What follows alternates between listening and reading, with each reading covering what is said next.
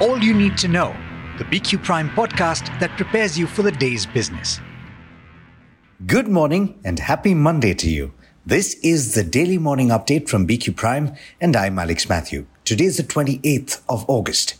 It's looking like it's going to be a busy start to the trading week with the annual general meeting of Reliance Industries set to kick off at 2 p.m. today. And that stage is usually used to make several strategic announcements. You'll find all of the updates live on BQ Prime. Now, turning to the top news, the government is contemplating increasing the tenure of public sector bank chairpersons. A finance ministry official speaking to BQ Prime on condition of anonymity said that the extension of tenures of managing directors of public sector banks uh, to the age of 62 from uh, 60 is also being discussed. The discussions are fluid at this stage and nothing has yet been finalized.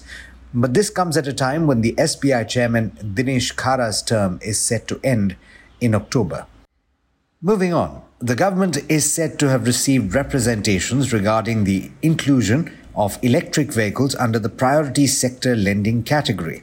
An official told BQ Prime that the government is looking at reworking the PSL or priority sector lending requirements for banks, and the matter will now be discussed with the Reserve Bank of India.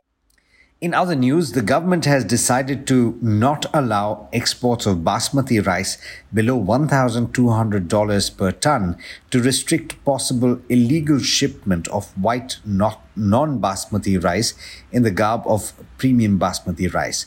In a statement on Sunday, the government, or rather the Commerce Ministry, said that it has directed trade promotion body APEDA to not register contracts below $1,200 per ton. Now, here's an interesting move by the market regulator SEBI. It has proposed to bar regulated entities from associating with unregistered financial influencers to protect investors. In a consultation paper, the regulator is proposing to disrupt the revenue models of such finfluencers so that the ecosystem will see a reduction of what it calls perverse incentives. Among other things, it has proposed that no SEBI registered intermediaries or regulated entities or their representatives should directly or indirectly have monetary or non monetary association for promotion or advertisement of their services or products with any unregistered entities, including finfluencers.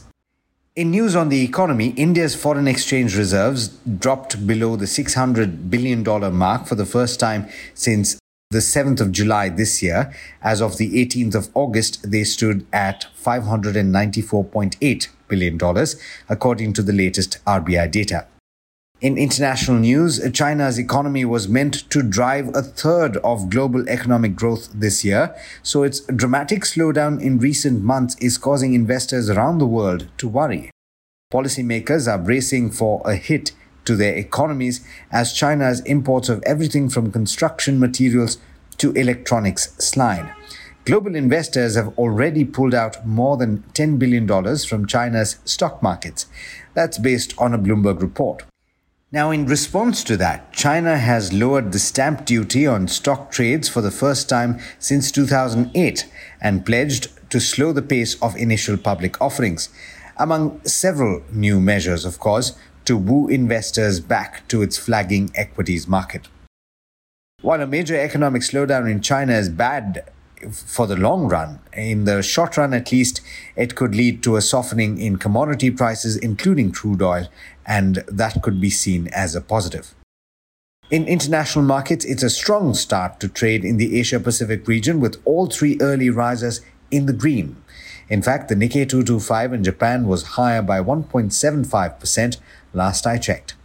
And this after the US equity markets ended last week on a strong footing.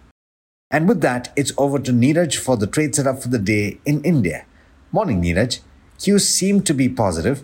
What are you focusing on at the start of the week?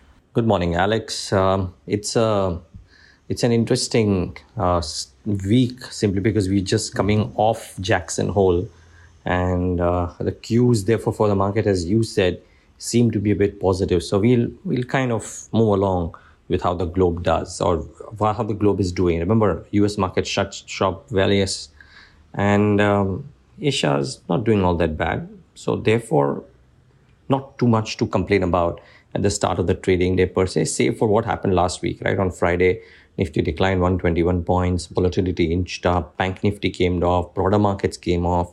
So it wasn't the the best of Fridays. And the supports, you know, are very varied for the Nifty. The highest put OI is at 19,000 strike, by the way, followed by 19,300. So even uh, traders are pricing in the possibilities of the index, uh, possibly even headed lower uh, all the way. Doesn't mean that it will, but I'm saying that people didn't think of this as a possibility. And now that is also in the realm of things. And, you know, the strength in DXY, 10 year bond deal at 4.25, all are short term negatives for FPI flows, which, if, and add to that the weak monsoon. So we have a bit of a fight on our hands. Let's see how it shapes up. What about stocks to monitor in the session today? I think that's the key question. Uh, so, to my mind, the key stocks in focus are Zomato by virtue of multiple reasons. Uh, possible delivery fees as per channel checks indicated in the Morgan Stanley note, 2 rupees or 3 rupees in select cases, or for the fact that Zepto now has unicorn status and that means that Blinkit possibly has value, uh, or the SoftBank stake likely coming and getting absorbed sometime soon. So Zomato remains a stock in focus. The Adani Group stocks remain in focus. They've taken a bit of a soft turn the last two days, uh, but the SEBI findings that came out, the SEBI messaging that came out seems to be, as per what some experts told me, uh, not that of an issue. Uh, it's this is all assumption, of course, but the stocks went down on some assumptions. People tell me that there might be a bit of a reversal. Standard disclaimer, of course, the Adani Group owns Quintillion Business Media, which is the owner of the platform on which you are listening to this podcast. And Reliance Industries, because of the AGM, remains in focus. So those three, watch out for those. Some some stocks in news includes a Linde India, which has received an LOA from SAIL for installation of 1,000 tons per day cryogenic oxygen plant, uh, or L&T, which has received shareholder approval for a proposal to buy back shares up to 10,000 crores, record date of September 12th. Um, or PSU banks, because the government may raise the retirement age of bank CEOs by two years, as per Reuters. In fact, in SBI's case, there is a 10 month extension in the offing likely, and some brokerage notes uh, include uh, the Morgan Stanley note on BPCL, wherein they say that it's a paradigm shift in earnings outlook, and they've raised the target price to 485 from 425. So these are all uh, interesting stocks to monitor today. Watch out for banks, of course. Bank Nifty did well last week, and multiple notes over the weekend talking about why uh, private banks in general, HDFC Bank in particular, are all looking very interesting value buys. Let's see if it indeed plays out. With this, it's back to you, Alex. Thanks, Niraj. And as always, thank you all for listening in. This is Alex Mathews signing off. Have a great day.